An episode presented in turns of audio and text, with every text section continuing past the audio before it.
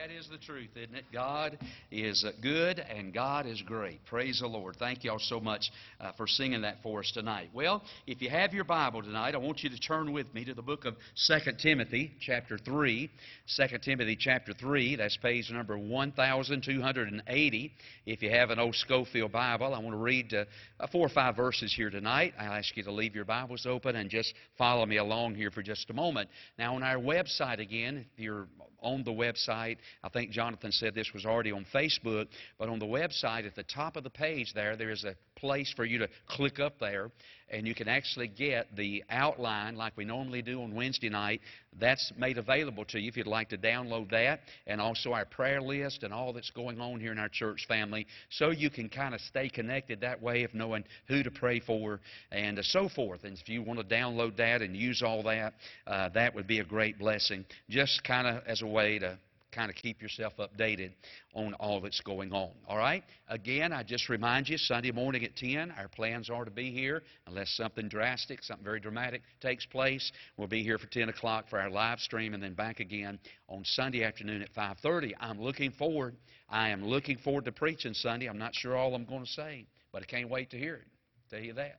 And uh, so uh, I hope you'll join us and uh, for our live stream on uh, Sunday morning at 10 o'clock. Well, let's read now 2 Timothy chapter 3, and I want to begin reading with verse number 1. And I'd like to read down through verse number 5.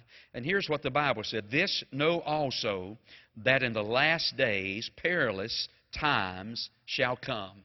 For men shall be lovers of their own selves, covetous, boasters, proud, blasphemers, disobedient to parents, unthankful, unholy, without natural affection truce breakers, false accusers, incontinent, fierce, despisers of those that are good, traitors, heady, high minded, lovers of pleasure more than lovers of God, having a form of godliness, but denying the power thereof, from such turn away.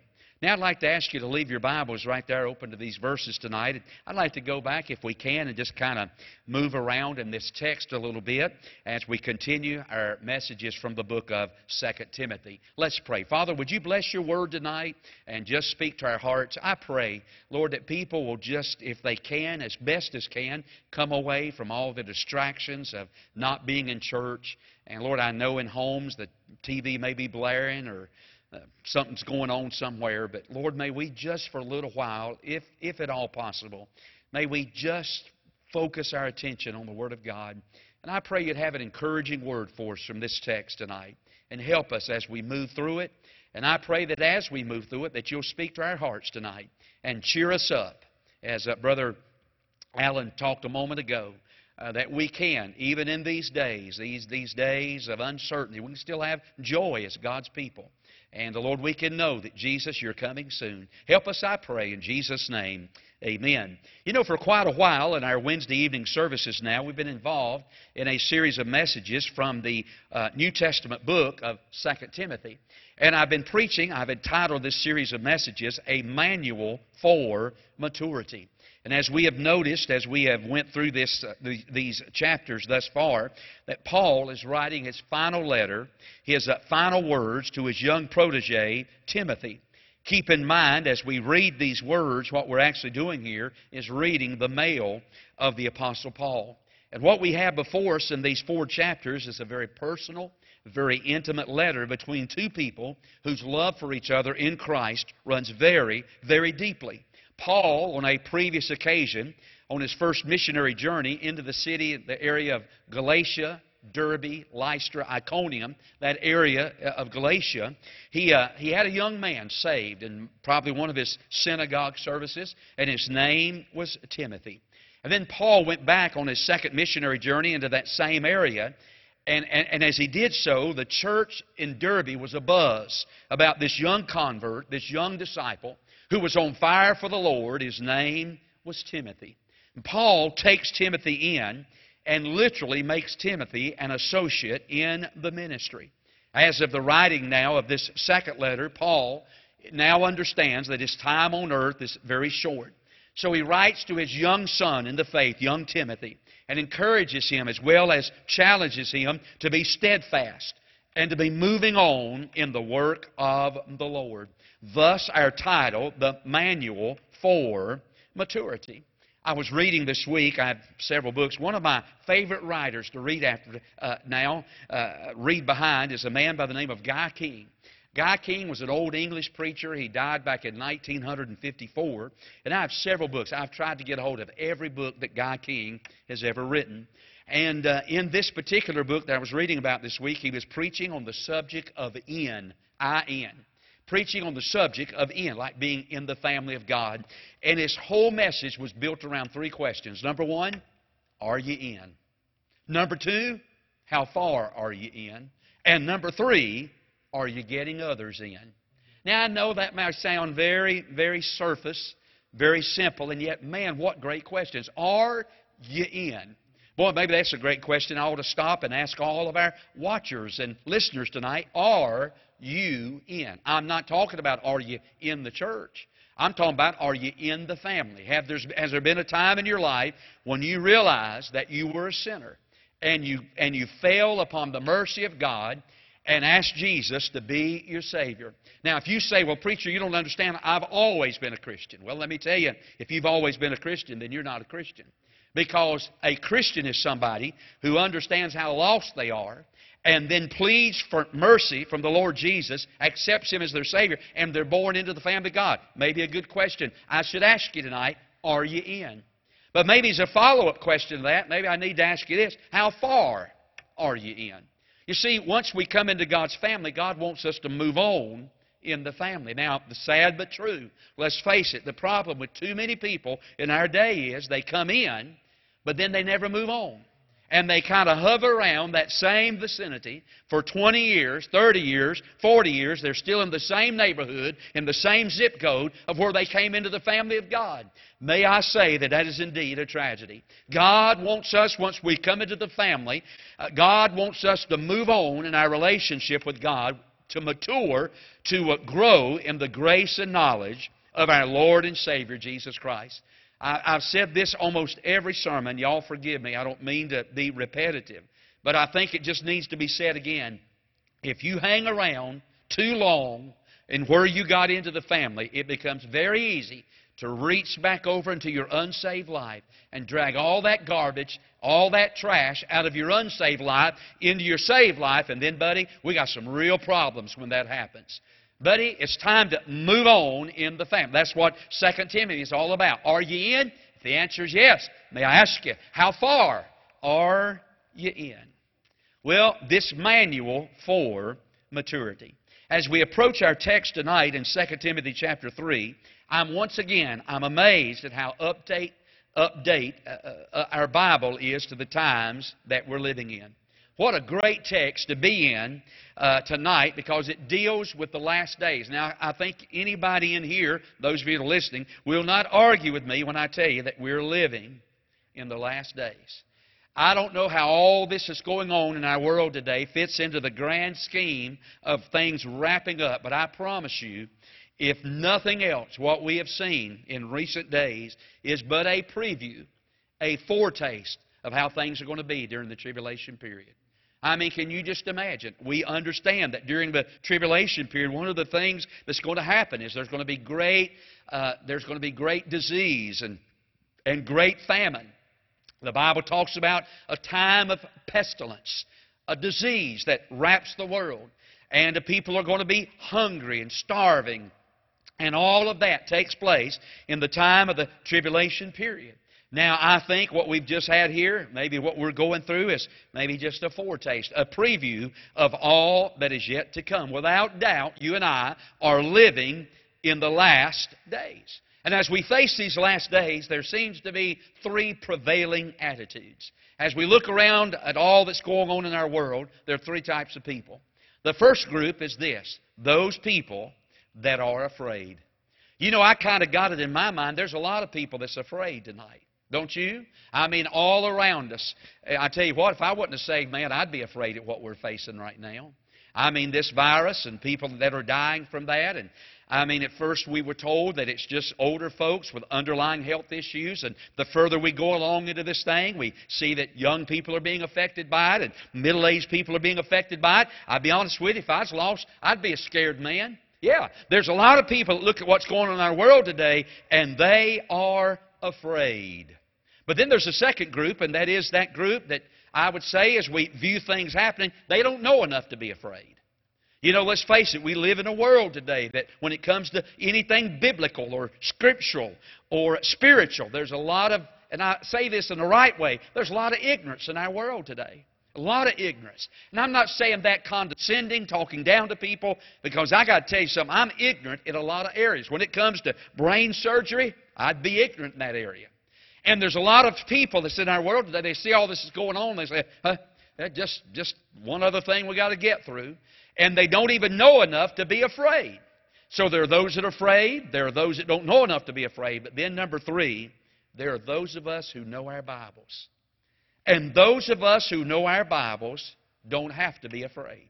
We don't have to suffer from what we could call headline hysteria.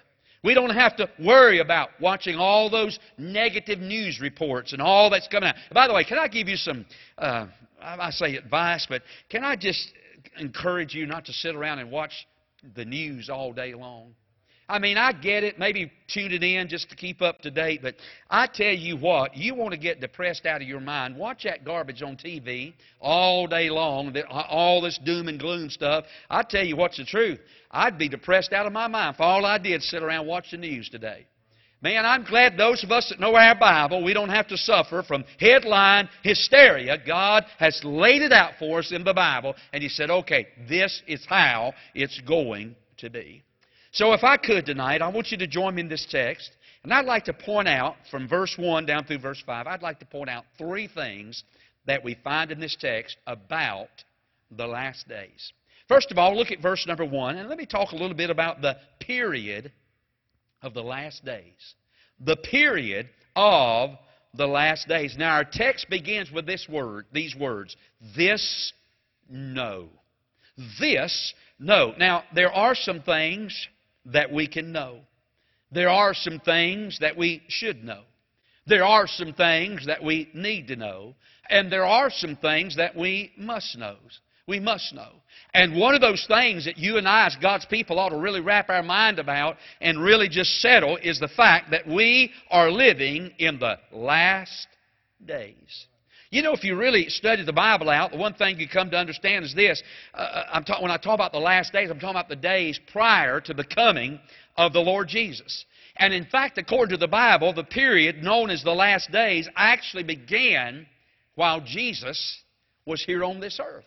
Now, that's been over 2,000 years ago that Jesus was here. And yet, as we read our Bible, we come to understand that God called the days that Jesus was here on this earth in a literal body, walking about for 33 plus years. God said those were the last days. Now, let me, let me prove that to you. Up on the screens, we read these words Hebrews chapter 1, verse 1. God, who at sundry times and divers manners spake in time past unto the fathers by the prophets.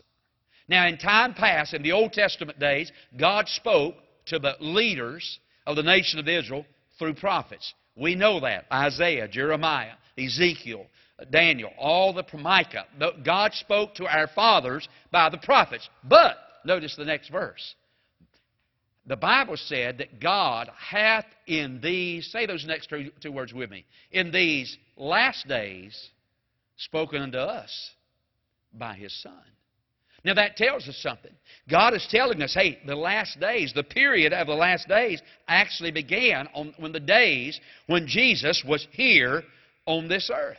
Those last days, that period continued to the day of Pentecost. On the day of Pentecost, when Peter was preaching on that day and 3,000 folks got saved, Peter quoted from an Old Testament prophet by the name of Joel. And back in Acts chapter 2 and verse number 16, the Bible said, Peter on the day of Pentecost said, But this is that which was spoken by the prophet Joel. Then he said this the last days, that God would pour out His Spirit upon all flesh. Now we know the Holy Spirit came into the world on the day of Pentecost, and the Bible said Peter reached back, got an Old Testament prophecy, prophecy out, and said, Hey, this is going to happen in the last days. Then, of course, we know the period of the last days continues right on up until the time of the Apostle Paul. Paul said there in verse 1, This know also that in the last days. What I said all that to say this. We've been living in the last days for a long time. You say, Preacher, explainify that one to us. Why do you think this period is such a long time? The only explanation I can give you for the fact that Jesus hadn't already come is these words God is not slack concerning his promises, as some men count slackness, but is long suffering to usward, not willing that any perish, but all come to repentance. The only reason I can give you right now that Jesus hadn't already come is the fact that he's patiently waiting He's leaving. You know, when Noah got on the ark, you remember that? God said, Noah, you and your family, y'all come on. You, Ham, Shem, Japheth, y'all get your wives. Uh, Ms. Noah, y'all come on in now. And the Bible said that they entered the ark. But didn't you notice that for seven days, God left the door open for seven more days? Yeah, it didn't start raining the moment they walked in. Noah, as he walked in, didn't say, What's that? Felt a drop of rain. It didn't rain for seven days. God left the door down, the gangplank down for seven more days. You say, Preacher, explain that to us. God is not slack concerning His promises. As some, He's long suffering to usward. Yes, sir, the coming of the Lord. Jesus is coming again. Now we know that. We know that we're living in the last days. We know we're living in the days prior to the return of the Lord Jesus. Now, as we live out these days, there are two extremes we have got to try to avoid. We've got to try to avoid, avoid these two extremes as we pr- approach the coming of Jesus. I call the first one, uh, we have got to try to avoid sensationalism. Now, what do I mean by that? Well, uh, date setters. We've got to try to avoid all that stuff. Don't get caught up in all the sensationalism regarding the second coming. You know, there's been books written about it. I think about that one written back in the 80s by Edgar, Edgar and 88 reasons why Jesus is coming in 88. Remember that? He was wrong 88 times. Then he moved on up, said, No, it's not September the 11th, 12th, 13th. He said, I missed it a year. And he said, 89 reasons Jesus is coming in 89, but didn't come. You remember old Harold Camping back in uh, 2011? You remember that? May the 21st, 2011, Harold Camping, the founder of American Family Radio. He prophesied or said Jesus was coming May the 21st, 2011, convinced all them people to sell everything they had, buy signs, and uh, spend their money on this and that, and, and to, to warn people that Jesus was coming May the 21st, 2011. Well, it came and went. Then he predicted the end of the world in October of 2011. And these people ignore what the Bible says about setting dates. Look at this verse right here, Matthew 24. But uh, if any man shall say, oh, Matthew 24, and it's verse number, I don't know, I put the wrong verse up there, but it says this. But of that day and hour knoweth no man, no, not the, not the angels of heaven, but my Father only. Hey, listen, date setters are upsetters. Don't get caught up in that sensationalism. All that hype and hoopla that comes along occasionally. I remember years ago, reading in the Winston-Salem Journal. I, I, I was, there was an article in there, it's been years ago, and it was about how they finally found the red heifer in the land of Israel. Now, if you know, I was just reading about the red heifer this morning. I'm reading right now the book of Numbers, and one of the chapters I was in, probably about chapter, I don't know, maybe chapter 18 or 19, maybe 20 of the book of Numbers, is about a chapter about the red heifer.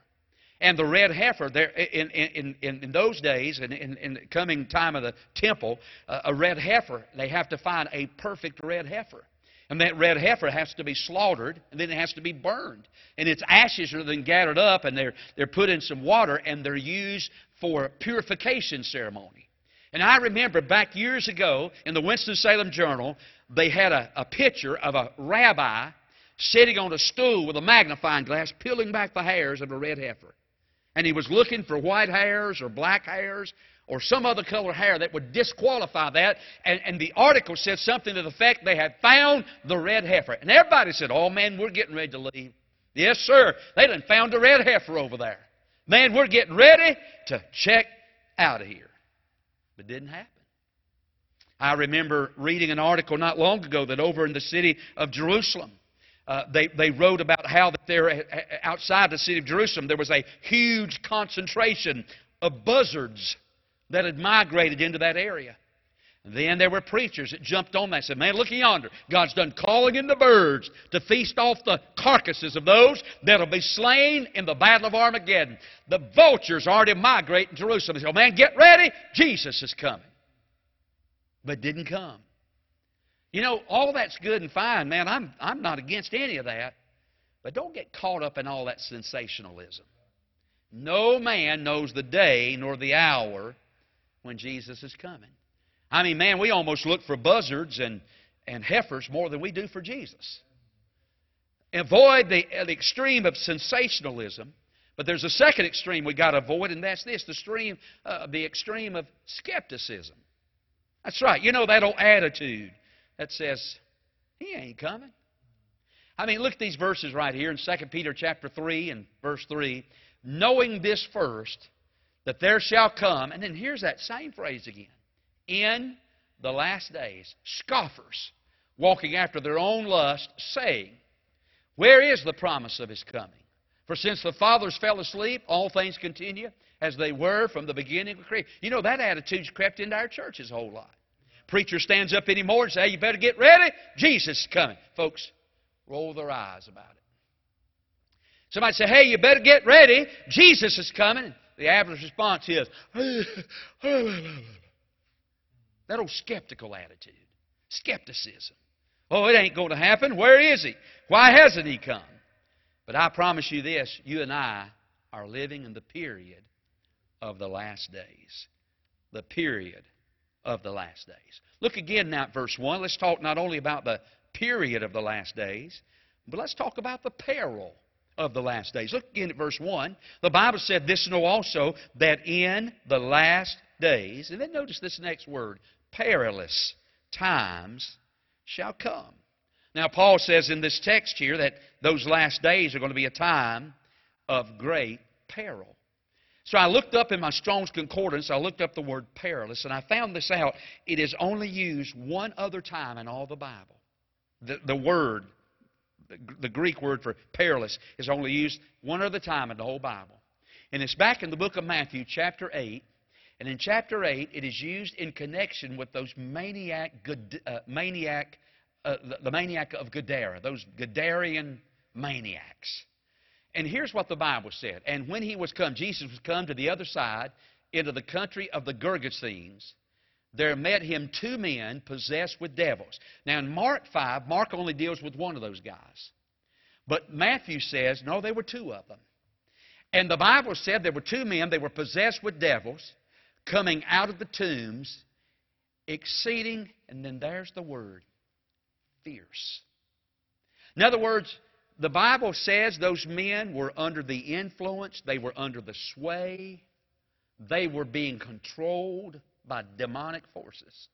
Am I right?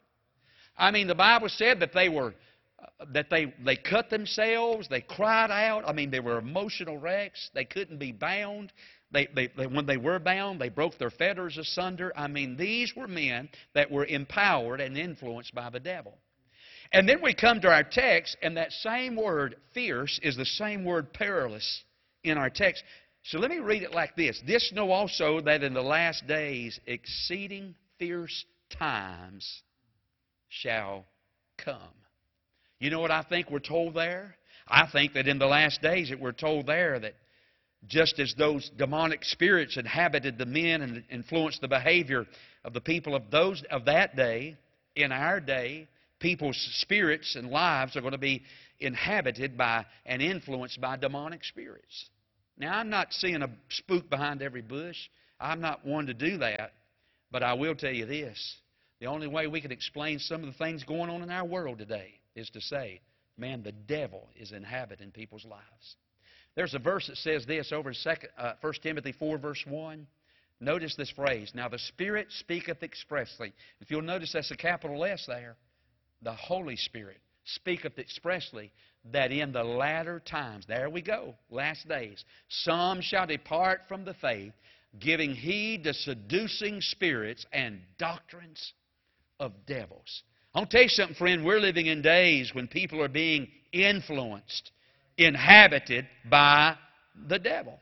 The only, th- only, only, way we can attri- only way we can come to an understanding of some of the things that go on in our world today is to say that people are influenced by the devil. They're inhabited by the devil. When we read of the murders and the molestations and the rapes and the robberies and the anger and the abuse and the use of alcohol and drugs, men have to be under the influence of the devil to act the way they act to do what they do, to talk like they talk, and to act like they act. The only explanation we give you is they got to be under the influence, under the sway of the devil. Amen. Yes, sir. So in the last days, exceeding fierce, perilous times shall come. One of the great characteristics of the last days is days of great, of great peril. They're definite days. They're difficult days. They're dangerous days. They're deceptive days. The peril of the last days. But here, come with me to verse 2. Here's where I wanted to get to, 753. Uh, I, I want to leave you with this uh, the particulars of the last days. The particulars of the last days. You see, in these verses, verse 2, 3, 4, and 5, Paul, if I counted them correctly, there are 18 characteristics of people who are living in the last days. Now, please don't, don't say, oh my goodness, he is going to preach 18 things to it. I'm not.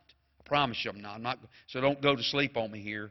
But I would like to do, what I would like to do is just take these 18 things, beginning in verse 2, verse 3, and verse 4, and let me break them down into three groups. Because as we read this text, we find out, man, there are some things wrong with people who are living in the last days.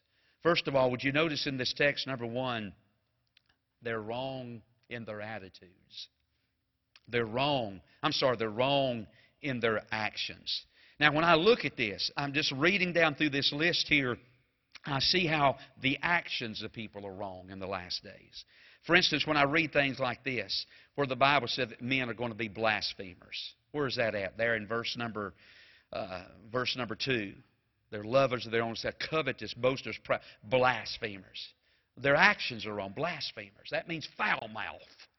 Have you ever seen a day and an age when people were as foul mouthed as they are in our day? My wife went into Family Dollar this week, uh, or maybe it was this week, or maybe it's the end of last week, one there in where we live, we live in Pilot Mountain. My wife went in there, and my wife said that she was absolutely just taken back. There were two elderly, not men, but women that were in Family Dollar, and she said they were so loud and so boisterous, and they were just cursing back and forward to one another. If you ever been in Family Dollar, especially one Pilot Mountain, it's not very big. If you get on one aisle, you can hear it over all the way to. And she said those ladies, those elderly ladies, were just cussing and laughing at each other. She said it's unbelievable. Can you believe that? Now, it's bad enough coming from a bunch of men, but can you believe a bunch of grandmas and Family Dollar cussing like that? It's sad, friend. Ladies are no different from men today. I mean, it's bad enough when a man opens his mouth and a sewage comes out, but isn't it terrible when a young lady or a lady that's supposed to be a lady opens her mouth and just sewage and filth just spews out of her mouth, like just coming right out of the heart of the earth? Friend, I'm telling you, our actions are wrong. Blasphemers. He goes on, talks about in this same text about disobedience to parents. Isn't it amazing? It is absolutely amazing how well the parents, how well the parents listen and obey their children today. Is it not amazing? Disobedient actions are wrong. Ungodly, the Bible said. They're against that which is holy. False accusers, liars. You know something? You're never more like the devil than when you're telling a lie because he is a liar and the father of all lies. You're never more like Jesus than when you're telling the truth because Jesus is the way, the truth, and the life. Fierce, they're savage. They're despisers of those that are good. Have you ever seen a day and an age when, when that which is good and just and holy is mocked more than it is today? I mean, brother, uh, they, will they'll stand up, spew garbage and filth out of their mouth, but anything that's holy and good and right is laughed at, it's mocked at today. The Bible said fools make a mock at sin. Proverbs 14 9. Truce breakers, irreconcilable, incontinent, they have no self control. Paul said, I'll tell you what, their actions are going to be wrong. Then he goes on and says this, their attitudes are going to be wrong. Look what he says, some of these words in this, in this text here. He talks about proud. Boy, have you ever seen such a day and age when people were, were p- more prouder than they are in our age? Proud, full of pride. Boy, I tell you, God sure does hate pride, don't he? That one of those six things Proverbs tells us that God hates is a, is a proud look. I tell you what, friend, ain't none of us in here that's made it on our own. Not a one of us. Buddy, you can't even breathe if were it not for God. The Bible said without God, without Jesus, we do nothing. They're boasters. They're just boast of their greatness, how wonderful I am. Isn't there somebody on TV called Mr. Wonderful? Uh, whatever, they call Mr. Wonderful. I mean, they're, they're unthankful. They have no thanksgiving toward God. They're high minded. They're heady. That means to be strong willed and will not listen to wise counsel. I wrote down right out beside that teenagers. Strong willed. Try to give them advice. Try to counsel them what's doing right. Man, they, they don't care. They're, they're, they're heady. Their attitudes are wrong. then Paul wraps it up by just saying this their affection is wrong. Look what he says. I just went through this list and found out what he said about loving. Look at verse 2. For men shall be lovers of their own selves. You know, we're told in the Bible to love God and love our neighbors ourselves. We're told, we're told in the Bible to love each other. We're told the Bible to love God. People in our day, you know what? They love themselves. It's all about themselves. On down in here it says this, verse 3, without natural affection. I'm talking about their, act, their, uh, their affection is wrong. They're without natural affection. That means uh, anything that's natural. Can I tell you something? It's only natural for a man to love a woman. That's natural. It's only natural for a woman to love a man. It's only natural for a husband to love his wife.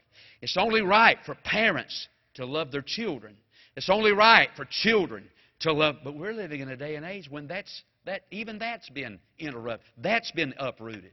There's no natural effect. Can I tell you something? It's sad but true. There's a lot of parents that love their dogs more than they love their own children.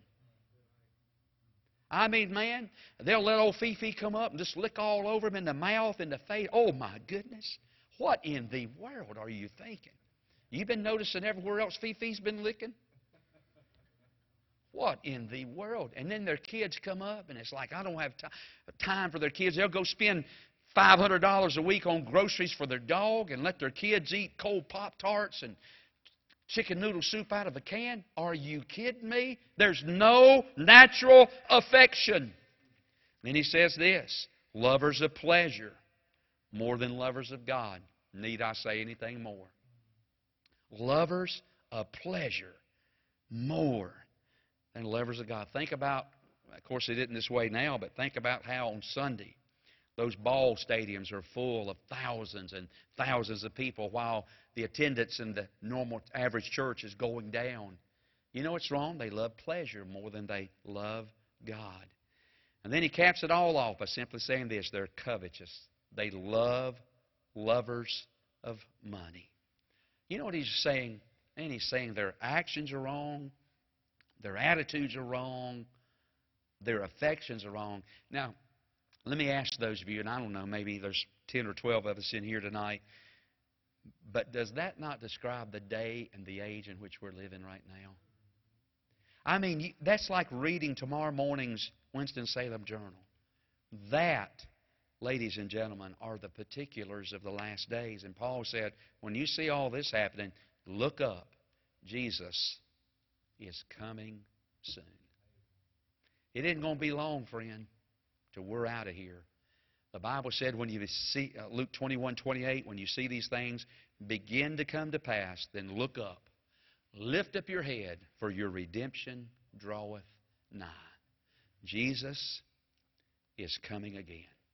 Well, I'm glad I'm ready. I'm glad I'm ready. Are you in? How far are you in? Are you getting others in the last days? Let's pray. Father,